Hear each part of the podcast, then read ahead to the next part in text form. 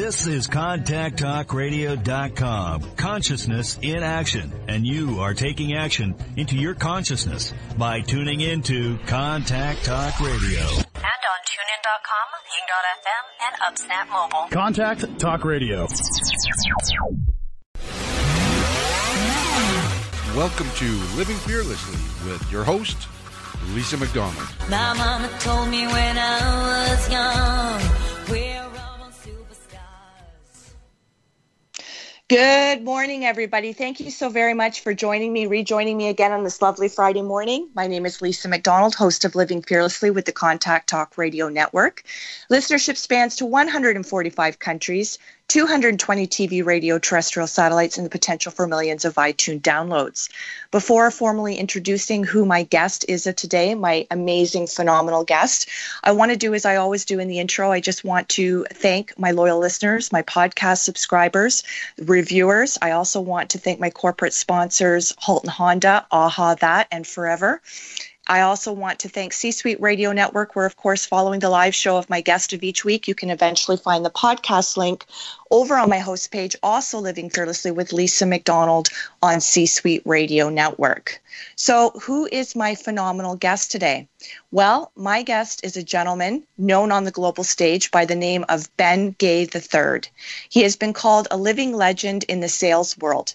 After 50 plus years in professional selling, he has been the number one salesperson in every organization in which he has worked. At age 25, he was president of what was then the world's largest direct sales network marketing company, having been personally trained by fellow sales legends J. Douglas Edwards, Dr. Napoleon Hill, Earl Nightingale, William Penn Patrick, Zig Ziglar, and many other sales giants. One of the most famous and popular and powerful sales trainers in the world, Ben now writes, publishes, produces the Closers series of books, audios, videos, newsletters, teletraining, live seminars, a series that is considered to be the foundation of professional selling. Ben was the founder and is the current executive director of the National Association of Professional Salespeople. Ben and his lovely wife Gigi live near Lake Tahoe in the little northern California town of Placerville, California, where the California Gold Rush began. Wow. Welcome to Living Fearlessly. How are you, Ben? I'm fine, Lisa, as I hope you are. Thank you very much for that wonderful introduction. You could have gone on and on. I love hearing I, I about could me. have. I, I, you know what? I could have plugged you, and that would have eaten up the whole time, and we never would have actually got to hear your lovely voice and hear it right out of your mouth. So, so thank you for your patience. But I just want to say, Ben, you know, for the listening audience here, we've had this planned uh, and on the calendar for quite some time, and I just want to say the conversation that unfolded between you and I on the phone initially was one of the best conversations I've ever had with a prospective guest who I was prepared to showcase. So I just want to say thank you for your graciousness, thank you for the gift of your time, and thank you for your contributions to what you've done and given on the global scale in terms of paying it forward and being of service. Congratulations. Well, thank you very much. That's more than kind of you. And I have been looking forward to this uh, moment for several months. I know it's been crazy. It, I mean, that comes with being oversubscribed. So, again, thank you to everybody who's been a part of Living Fearlessly with Lisa McDonald. Uh, you being pivotal to that as well, Ben. So, you know, everybody who follows me, and I'm very gracious for that, knows that my approach to all of my interviews is very unscripted. I think it makes for a much more uh, authentic and organic discussion. You never quite know where it's going to go or what direction or, or what comes out of it. So, one question I do typically ask of my guest at the beginning is what was the inception of your journey? When was it you first became clear within yourself that you emboldened and embodied this ability to connect with people, resonate with people? Well, uh, hindsight's a wonderful thing. I could point out several points in my life where I uh, thought maybe uh, I knew where I was going to head, at least generally speaking.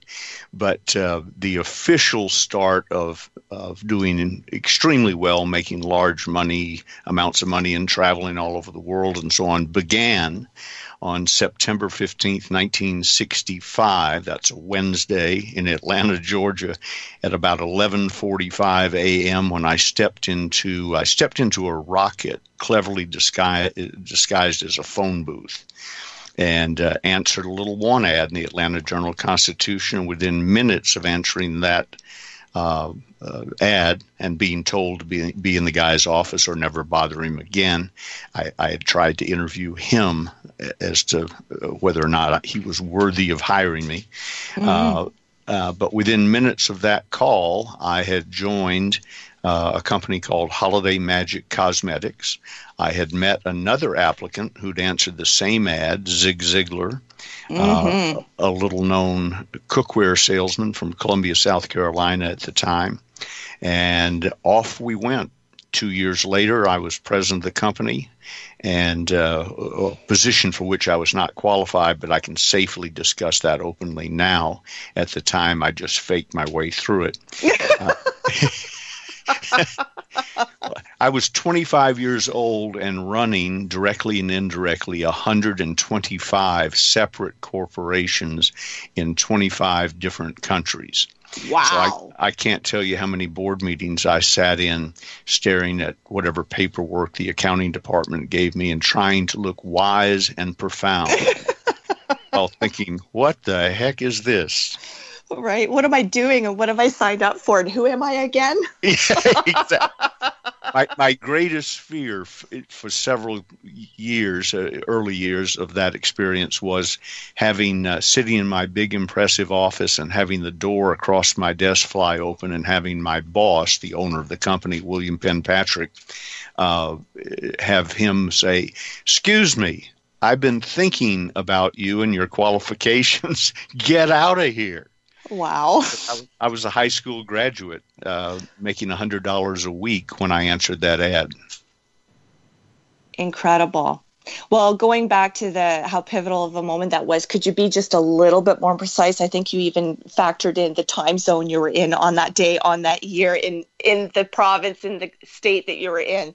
I mean, obviously that was a pivotal moment for you. So you said something that I think is very key. You know, kind of faking it till you make it. So was there any was there any uh, struggle on your part mentally? Because we know uh, mindset is a big part of what it is that we do and our ability to execute and navigate the journey and the trajectory of where we're going every single day.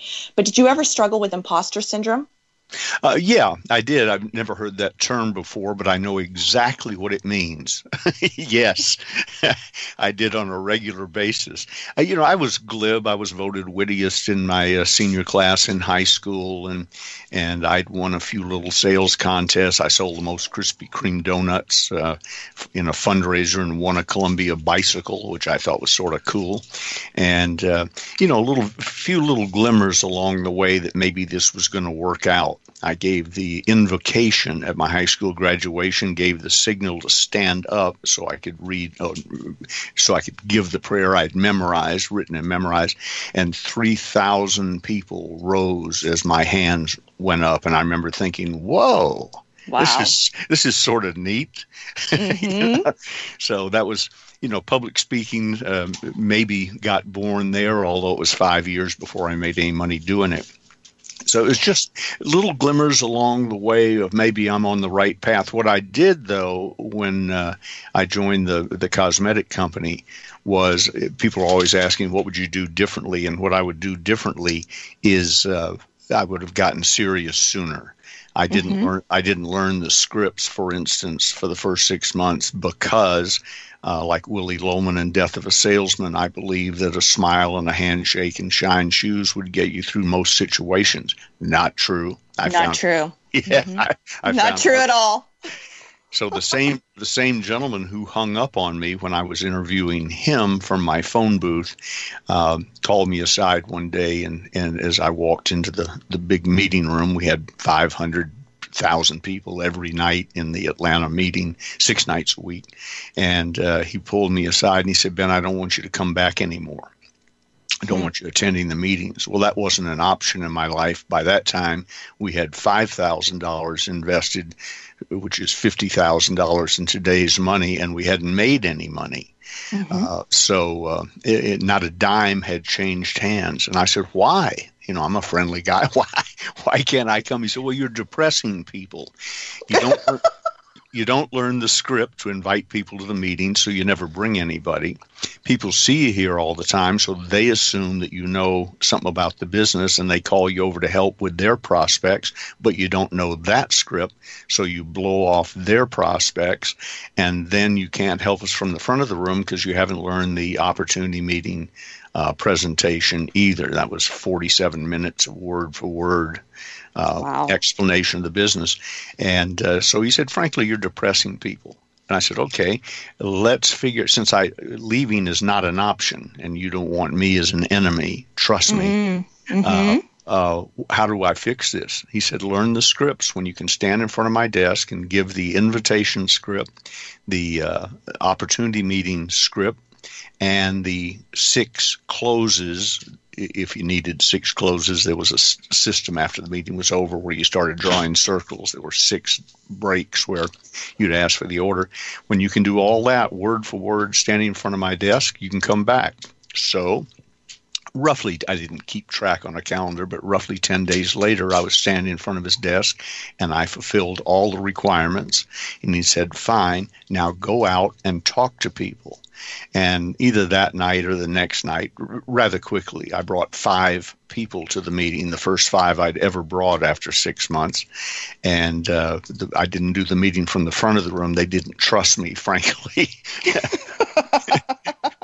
but I sat there quietly, and at the appropriate time, the, the film, which wound up the meeting, said, Turn to the person who brought you here and ask how you can get started in holiday magic. The lights came up. I turned to them, whipped out my trusty yellow legal pad, and began drawing circles and going through the closes. I don't, I don't think I got through all of them. It wasn't necessary, but I got through the ones that were required to have all five people buy and uh, one I think had to go get some money and took a day or two, but all five said yes. And I made initially, it, I won't bore you with the marketing plan, but uh, initially that night I made twenty five hundred dollars uh, by drawing circles on a legal pad, twenty five thousand in today's money. And uh, they all shook my hand and left. And Dempsey came, Bill Dempsey, the guy who recruited me and thrown me out, came over and said, "How's that feel?" I said, "I'm in. I got it. I'm in." And uh, I started climbing up through the organization, became number one in the company, and uh, became president. Won a contest with a mystery. prize. there was second prize was Rolls Royce, third prize was a Lincoln Continental, I think, and then a Thunderbird, and then lesser prizes. The first prize was a mystery prize. Well, it turned out mystery prize was presidency of the company. Wow. And I asked Bill Patrick, William Penn Patrick, the owner, later, I said, why was it a mystery prize? He said, in case somebody won that I didn't like, Right. Then I, would have changed it. so apparently he liked me. Well, you said something that was very key, and I want to go back to that because I think this is so important when we contrast the before and after, when we talk about the culture of working environments and, and sometimes how things can be stuffy and things can be scripted. Now, obviously, there was merit to the scripting, and there was benefits that. Uh, you know you understood and it came to fruition for you the tangible results of buying into the so-called scripts but fast forward to where we are today and everything you've learned about yourself throughout the journey, Ben, in the sales world. Would you be so inclined to go back and, and absorb something as gospel from somebody who's wanting to spoon feed you? Because does that not deconstruct a little bit of your own uniqueness, your own signature, your own way of, of showing up authentically in a way that's you and solely you as opposed to somebody else just handing it down and regurgitating and you therefore doing the same Well, when I became head of the company, I altered scripts and improved them and so on. It- you know, I used to complain about certain things when I was out in the field. When I got in the home office, I could actually do something about them. So I understand what you're saying. But anyone who's been in selling more than 30 days is on a script now. They tend to say the same things over and over again. So what we're discussing is uh, do you use an effective script that has been plotted out and tested? or do you use the script that you drifted into through laziness and slothfulness? People say, well, I, you know, I would never watch anything that was scripted. Really? Do you watch television? Have you ever been to the movies? Uh, have you ever gotten a direct mail piece in the in the mail, the famous Wall Street Journal letter that says uh, 25 years ago on a spring morning, blah blah.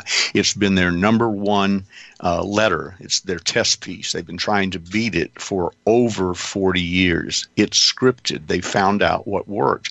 The, the best example I can give uh, that people can picture is Hal Holbrook has done Mark Twain for many years. I assume he still does it. I haven't heard that Hal has left us.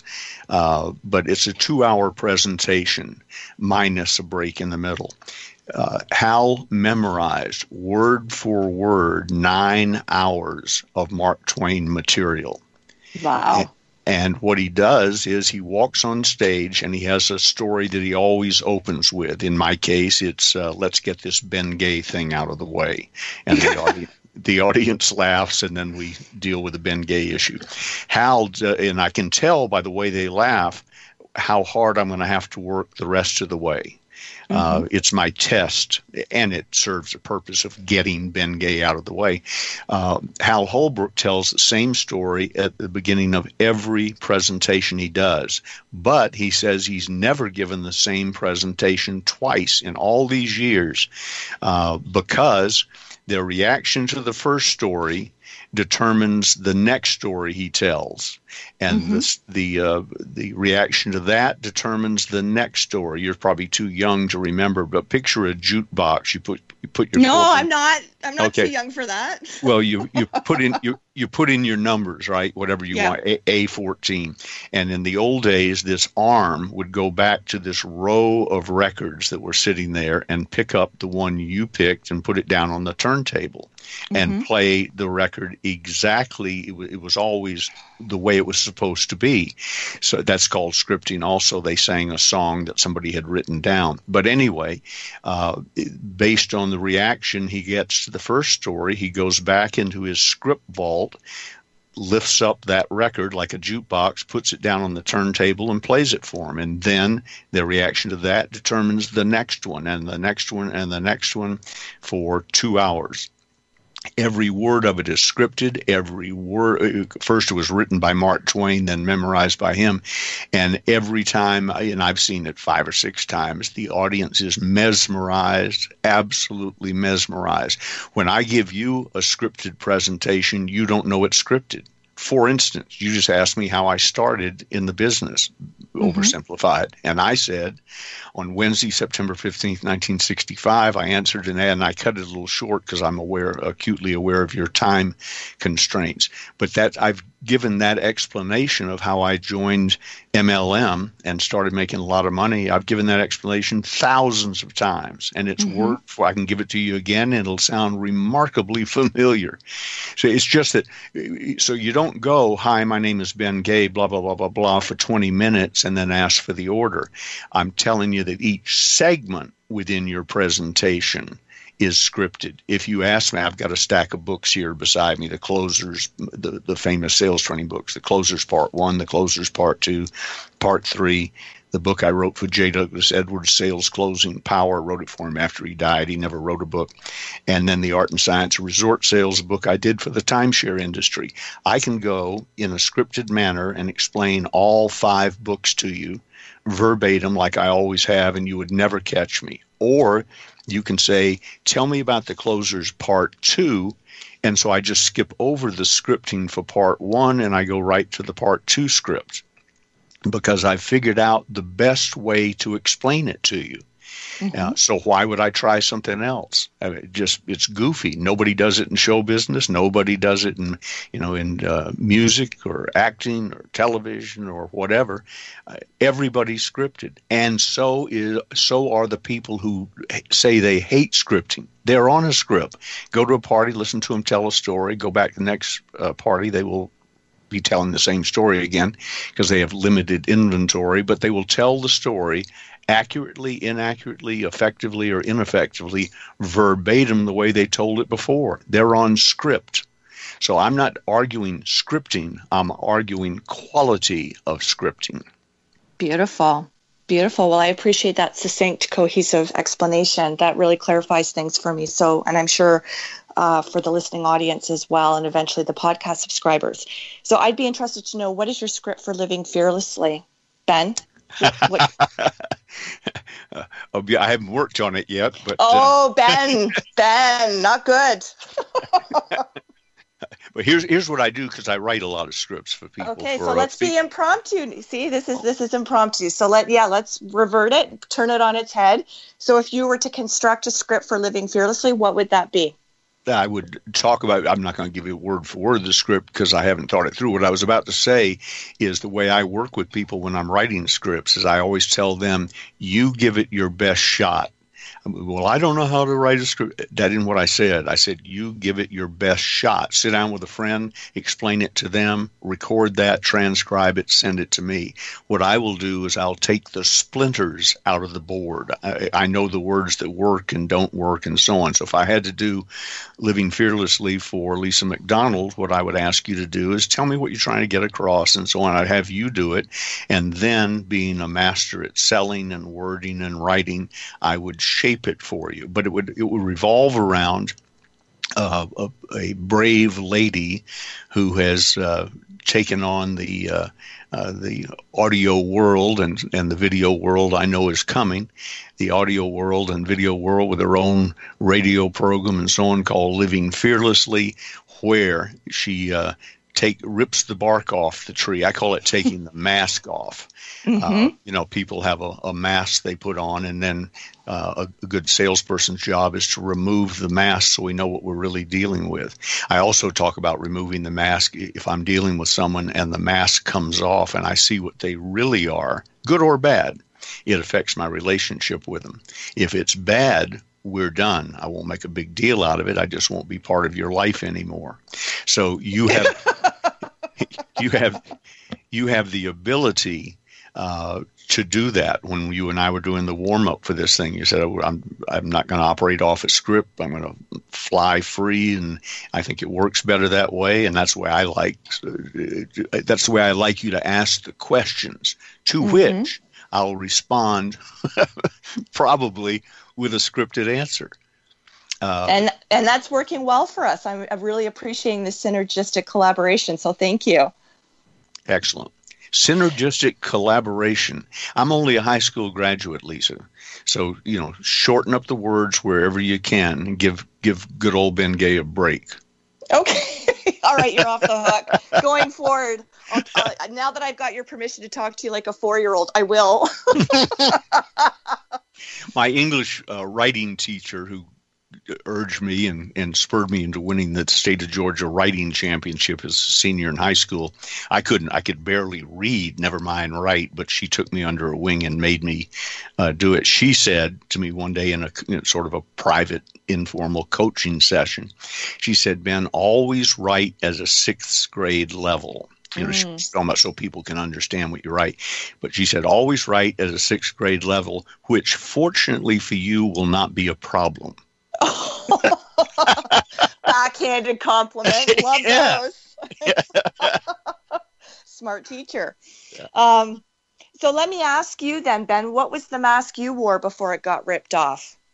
Uh, happy dappy kid, personality guy. Everything's going to work out because I'm funny and and uh, I've always sort of glided through life. Not to any great victories up to that point, but you know I went skipping along, and when everybody else was trying to study hard to pass a test, I didn't really care. I learned enough. You know, I was a C student on a good day. Me And- too. Yeah, well. Yeah, when you're voted wittiest, that's Latin for C student. There you go. we don't have time to be funny and serious simultaneously. so uh, that that was probably uh, my mask when Bill Dempsey and others along the way, uh, Earl Nightingale and Dr. Hill and I uh, have had some serious conversations about my strengths and weaknesses. Uh, but that was probably the, the beginning of someone saying that isn't working. You know, mm-hmm. laugh, laughing and giggling is cute and a lot of fun. I'm sure it works at a party. However, in business, you got to know what you're talking about. Absolutely. Absolutely. So let me ask you, Ben, what do you deem in your years of experience and your success, what do you deem to be the attractor factor in terms of one to be a consistent closer? Well, uh, in the beginning, it was as blunt as I was trying to make a, a, better living because I was putting my first wife, she's now passed away, Marcia, I was putting her through nursing school, which is challenging on a hundred was challenging on a hundred dollars a week. I had to make more money, and mm-hmm. my father, uh, who had done very well, had made it clear to me all my life uh, you're going to have to fly on your own. You inherit nothing. He told me one time he something came up about trust funds. He said, "Here, here's my program for you, just to clear up your thinking. If I have warning." Uh, I will die at work and I'll probably have a quarter in my pocket or a nickel, whatever the term was at the time. And if you're lucky, I will lunge into a candy machine as I drop to the floor. And if, if, if you're there, you can pull the handle. And he said, so pick the candy bar you really like because that's your inheritance. Wow. And and he meant it and he died at work. Unfortunately, I wasn't there and he didn't lunge into a candy machine, but I by that time I had the concept.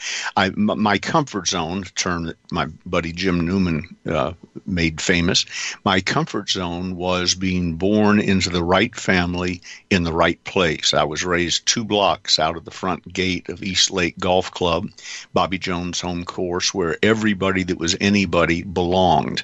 And we had belonged for up till my mother uh, passed away for 40, 50 years, whatever it was. So I grew up around successful people. Dad came from a family of a total of seven kids, he being one of the seven. They were, except for an uncle that was killed in the war in World War II, everybody else was in selling and successful. So my comfort zone was set where I thought that was normal. I just thought you grew up, laughed, giggled, you know, uh, got in some business somewhere, and then you lived like that. Then I discovered that wasn't the way it worked. I remember right. when, when Marsh and I moved into our first apartment together after. Uh, uh, in Atlanta. It was $75 a month. It was two rooms, three if you count the bathroom, which you had to count because that's how you got from the living room to the bedroom. You had to go through, you had to go through the bathroom. It had no kitchen. We had hot plates and so on. You had to remember to only plug in two at a time. If you plugged in three, you blew every fuse on the 11th floor, uh, which did not make the neighbors happy and so on. But I remember as I walked in, and what I had was the remnants of half of the bachelor furniture that Jimmy Rucker and I had shared because we had an apartment as two young bachelors. And so I had half of that. And I think looking back, Jimmy picked the good stuff because I looked around, I thought I was in a rummage sale. and, and, and, and I remember thinking to myself, something's gone wrong. I was raised at East Lake Country Club in the biggest home in the neighborhood, and everything went along great. And rode around. Dad liked Buicks; he could have driven anything he wanted, but he rode around in big Buick Roadmasters and so on. That was life. And suddenly, uh, I've got an old used car down in the p- parking lot. I'm paying $75 a month for an apartment that doesn't have a. Ca- oh, and we were washing dishes in the bathtub. Wow. What, what few dishes uh, we uh, had, and uh, so it, my comfort zone kicked in. That's right about when I answered that ad. It's right about when I picked up a copy of the Atlanta Journal Constitution, and for the first and only time in my life, looked through the want ads looking for a job. And when I look, you know, I looked down through the thing, and I, I'm not a plumber. And I remember after that, I ran through psychologist. That, that didn't qualify for that. Couldn't type you know, so I can still picture most of them. Many of them were in alphabetical order. You know, uh, there was nothing in there I was qualified to do, and just as I was about to put down the paper, uh, I saw a thing that said business opportunities. The one ads continued on, but business opportunities. I didn't know what the break was really between a business opportunity and a job. Turns mm-hmm. out it's significant, but uh, and that's where my eyes fell on. If you know anything about marketing plans and want to make more money, dial this number. Mm-hmm. So I didn't know what a marketing plan was, but I wanted to make more money. So I jumped into that famous phone booth. I wish I still had it. I'd love to put uh, gild it in gold and put it in our living room. I, I jumped into the phone booth and off we went. Amazing. Well, you you touched upon something that I want to impress upon the listening audience. I want to revisit what you're describing here because oftentimes desperation does catapult people into a reinvention process. And Tony Robbins talks about this too. You know, so when you are in a state of desperation, you know, it becomes a sink or swim situation. So you have to be very clear fundamentally on I've got one of two choices. I'm either going to use the hardship, I'm going to use the trials and tribulations, and I'm going to make that serve me. And by serving me, that propels me in a position to further serve other people in the way that I'm skilled and uniquely gifted to give back. Uh, so you clearly found your voice based on $100 a month wasn't going to carry you too far, particularly if you're paying $75 for rent and all the other things that were going on for you at the time. So I think this is important because for people who are listening, they look at the story of the people who I'm showcasing today and go, well, how could I ever be a Ben Gay? And of course, we're not here to be clones of each other. It's about finding what signature to your voice, your passion, your purpose, your skill set, and honing it and doing it day after day. So to me, that's a form of scripting. That's what athletes do. It's what musicians do. It's what entrepreneurs, successful entrepreneurs do. So I want to thank you very much for crystallizing that because you've now normalized for the listening audience Ben Gay isn't all the success that Ben Gay reads uh, and is today on the global stage just by coincidence. I mean, you've mastered this, you've figured things out. Uh, you know, you've gone through all kinds of inner processes to establish what your niche is and to really make what you do sing and soar as a human being. So let's talk a little bit about that. What are some of the fundamental ingredients or what are some of the life lessons that you could very succinctly impart to the listening audience in terms of whatever it is that resonates with them as a desire, a passion, a purpose, but not knowing how to st- strategically align themselves? If I could, let me hitchhike on your first part for just a second first. You know, you sit in an audience. I've been in that audience, and you look up on the stage, and you know, oh, that's magnificent, but I could never be that person. One of the things that I've done uh, recently comes with uh, being a little older, wiser, and not frankly caring as much as I used to about what my I love it. What my image is. I, it was said of Waylon Jennings and uh, one of his country singer things that they would not walk across the street to watch a pissant eat a bale of hay.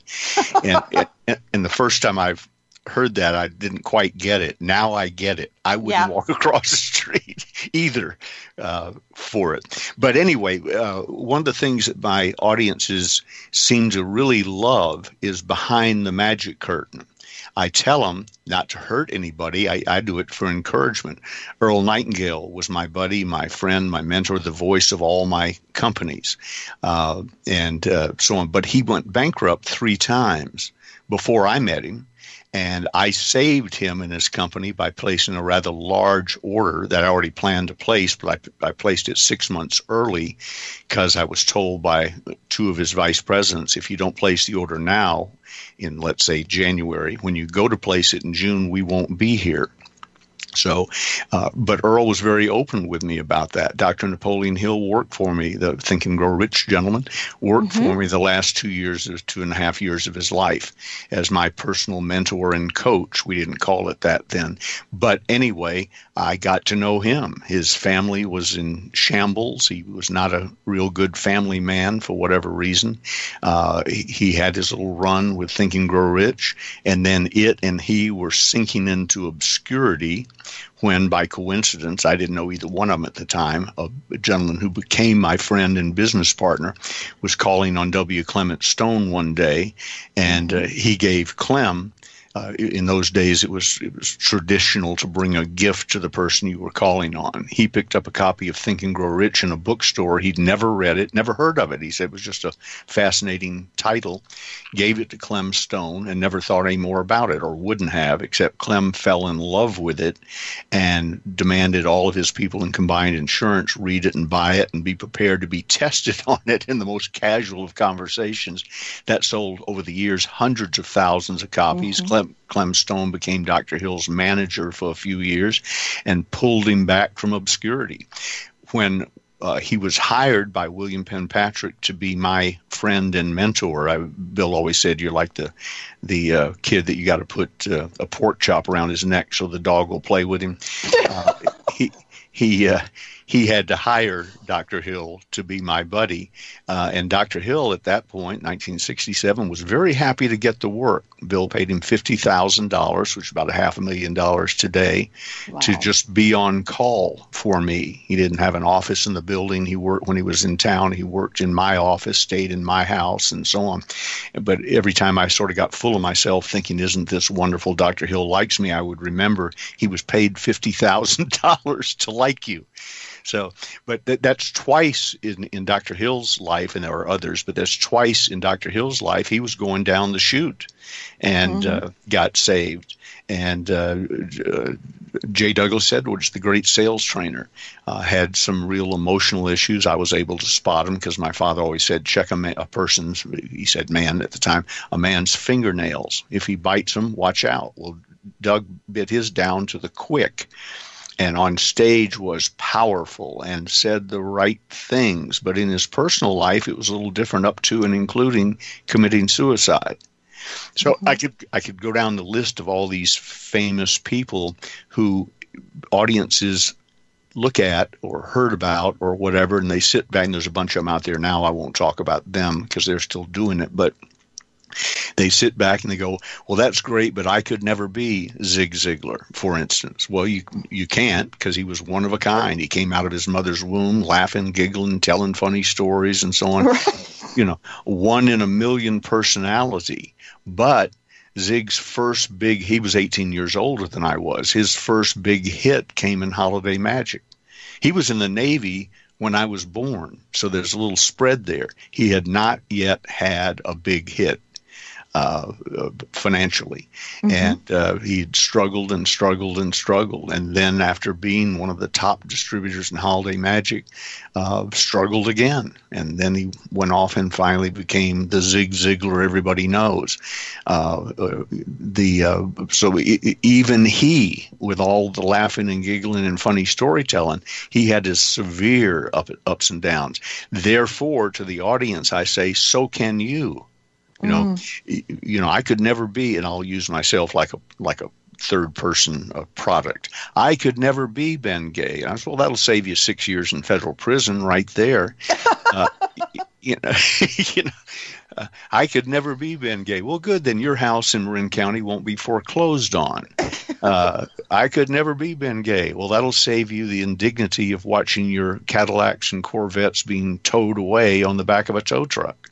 Love Uh, it. See, so there's there's they they need to know that side to understand. Mm-hmm. Bill Patrick used to say that someday he was going to put me in a when we were working together, put me in a glass cage and with a trailer hitch and take me around to shopping centers and when we got there i would i would have to get in the glass cage which would have a huge sign on all four sides that said if he can do it anyone can do it That's a great visual. Yeah, well, it, it, I don't. I'm not sure how much he was kidding. I never saw the glass cage under construction, but I, I got the concept. So telling people uh, openly and honestly, I think I've become far more effective in just the last few years.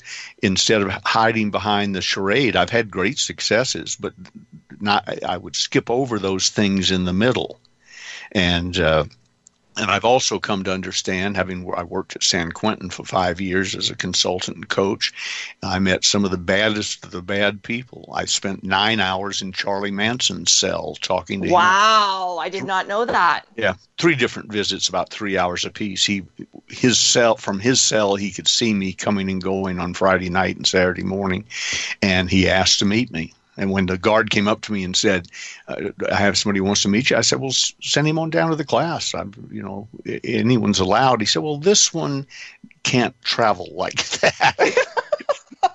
You're going to have to go to him." I said, "Okay, who is it? Charlie Manson." I whoa, you know, uh, he was uh, a little side thing. I I warned you. I deviate from time. Yes, to time. please do. This is I- the yumminess I love. When I walked into uh, Charlie Manson's cell, uh, the first time. Uh, he had a two bunk cell, but he used the top bunk as a uh, storage thing for the few little things he had, and the bottom bunk he slept on. Why didn't he have a bunkmate? Nobody wanted to sleep with Charlie. Right. So anyway, on the top bunk, he had some clothing or whatever, and one book, "How to Win Friends and Influence People" by Dale Carnegie. Mm. And I said, Charlie, what an interesting choice of reading material. He said, Something went wrong for you, buddy. Yeah. he said, he said, Yeah, it's the only book I have, only book I read. And uh, I, I said, Fascinating, because I knew people who knew Carnegie. I'm, he's one generation ahead of me, having the ability to know. And I said, A fascinating choice. He said, It's my Bible. I couldn't have built the Manson family without it. Get out. Yeah, and if you read the book with that in mind, you can see that it's like a gun. You know, you can use a gun to defend the village from the marauders, or you can use a gun to stick up a bank. The gun isn't the issue. The issue is what are you going to do with it. The te- the teachings in how to win friends and influence people uh, generally were aimed at the sales world. That's who he wrote it for. But you can be a homicidal killer and learn from it also if you want to build a crowd around you.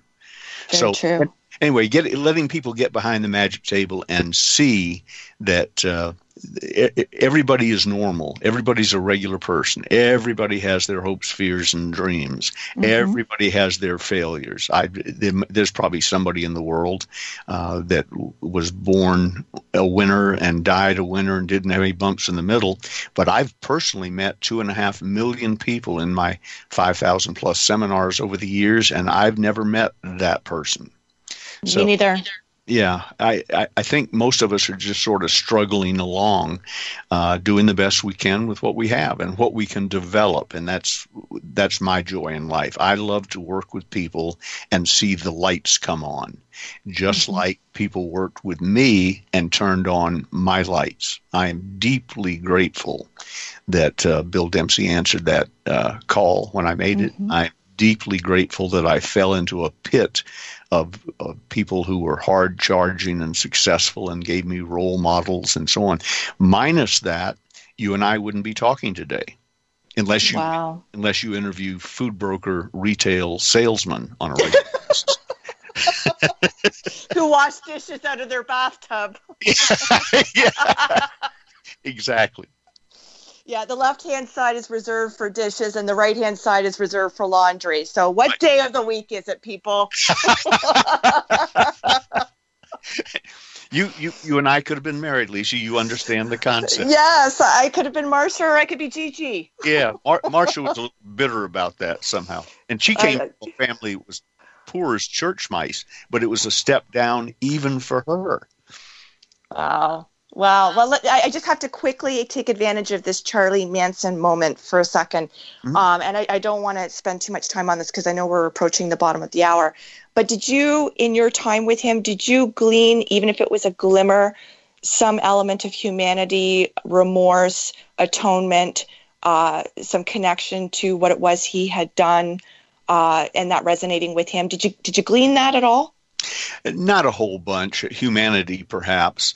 Uh, Charlie was crazy, but he wasn't crazy. If you ever seen him interviewed on television, Geraldo Yeah. Rivera has interviewed him. Inter- of course, Charlie just died a few months ago at age 80, and he was engaged to be married. I thought Charlie was finally settling down, but uh, unfortunately, death got him before he he could but uh, Char- when when he was on television, he used to do that booga booga booga and you know, Yes. look crazy and shake his head. And Geraldo said he looked death in the eye talking to him. Well, he should have tried it in his cell for nine hours. That was a little different than with security. But I was sitting there talking to him. I think it was the first night. That's not important. And, and I heard keys jingling coming down the tier outside of his cell.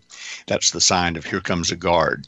If they want you to know they're there, they let the keys jingle. If they don't want you to know they're there, they hold them tight uh, so they can sneak up on you. This guard was jingling keys. and and uh, Charlie, right in mid sentence, said, Excuse me, got up off his bunk, walked over to the, the bars, and when the guy came by, he went booga booga booga and did all that stuff. Jumped up and down.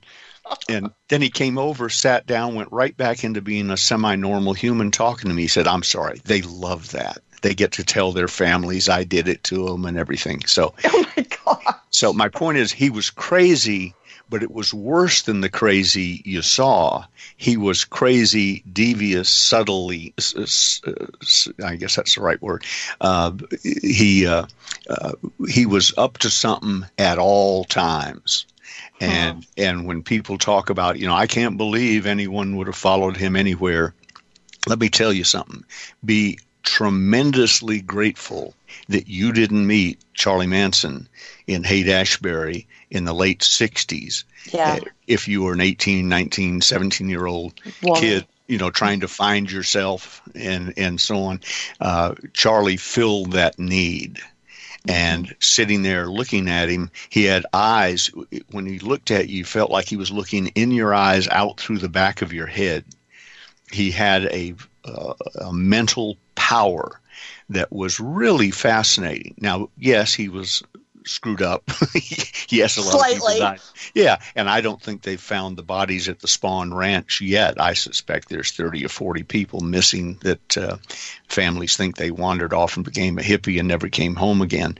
Uh, I think it's a shame Charlie died without saying where, if where uh, they're uh, located, because I don't think it was just the ones we know about.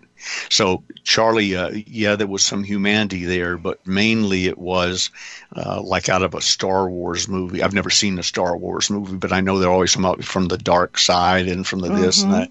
He was uh, uh, from the evil side of humanity. In his defense, not that I feel prone to defend him, he was raised in the prison system, California Youth Authority, uh, and uh, so on. He didn't have a normal childhood. He didn't have a home that he broke away from. He was raised in the prison system. hmm Well, clearly he was working with the wrong script. Yep. Yep. Yeah. So I want to give you the opportunity, Ben. Where can people find you? Where can people purchase your book? What's upcoming for you that's on the calendar in terms of people wanting to be mentored? And and for someone like myself in real time in today's currency, how can I go about getting you on speed dial and pretending to like me as my mentor? All you have to do is enter my number. You know where I am. I know where you are. and uh, I, I would be honored. Uh, the way, uh, first of all, let me uh, briefly mention the biggest thing I think I've ever worked on, and I thought I thought a lot of that was in the rearview mirror. Uh, I didn't plan to be this busy at this age, and business is picking up. Uh, always been good, but picking up. We've uh, we're building a company called The Last Protege the last protege being me, the mm-hmm. last protege.com. I would encourage your listeners to go, go to that website, and all it'll ask is your first name and your email address so that we can keep you informed as it unfolds, which is coming rapidly. What the last protege is built around is my time, Dr. Napoleon Hill's teachings, my time with him, and how to apply it today. The book is old and the truths are there, but some of the writing is a little tedious. And I didn't sit around with Dr. Hill. The, the gentleman who's my partner in the in the last protege asked me the first time we talked. He said, "Now, did he give you assignments?" Because he was picturing, you know, Dr. Hill in a white robe pontificating to grasshopper. Uh, and I said, no, he sat in my office and we chatted and other meetings went on and he sat there quietly. And when they left, he might have a comment and we had lunch together a lot. And he stayed up at the house and he couldn't shoot pool. Uh, he attempted to. he, he had, I'd give him a stick, but he couldn't shoot pool. Right. So it's going to, it's based on a lot of, uh, how to apply in real life how to apply this. Quick quick story. Zig ziglar j. Douglas edwards and two or three other f- famous people i forget which ones they were because they were always around the building took me to lunch one day um, and dr hill declined.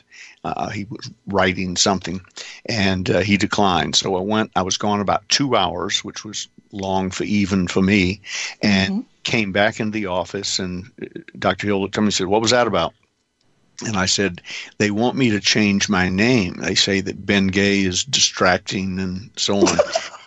and and he said, ignore them, and went back to whatever he was writing.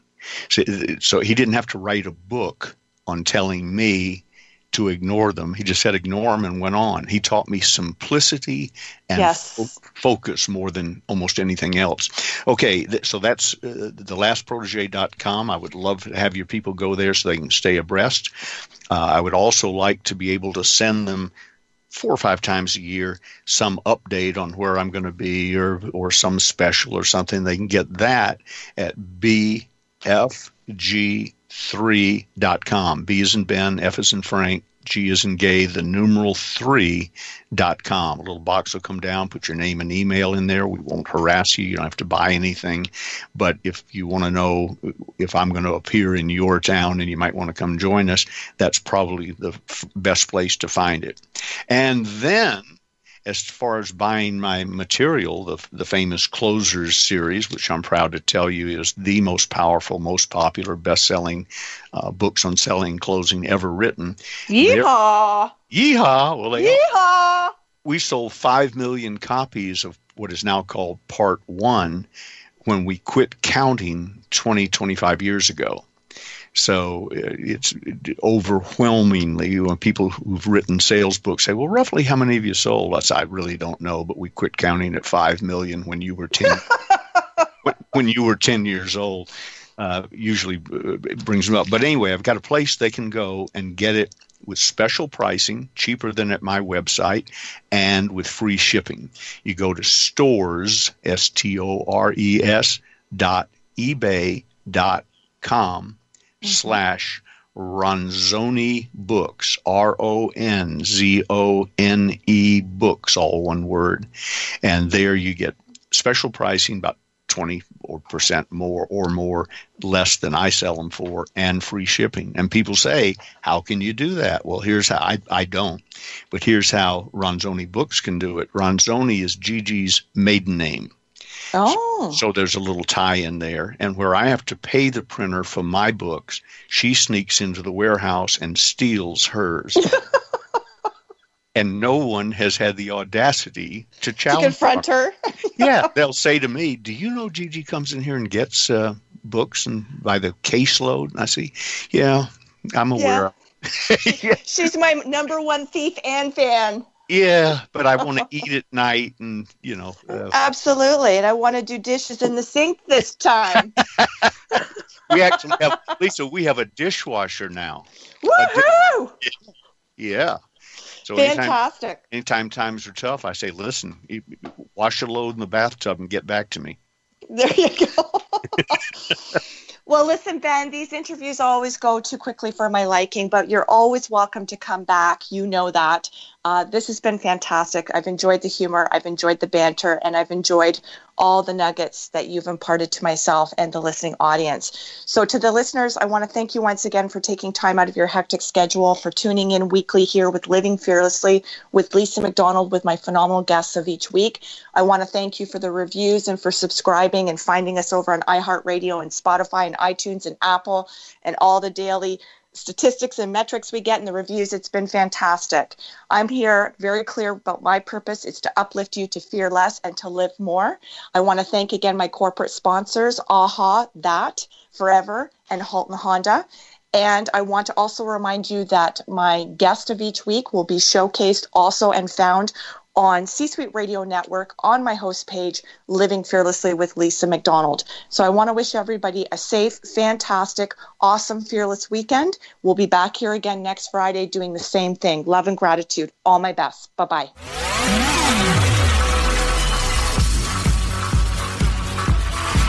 You've been listening to Living Fearlessly with your host, Lisa McDonald.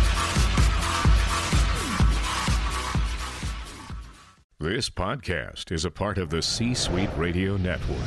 For more top business podcasts, visit c-suiteradio.com.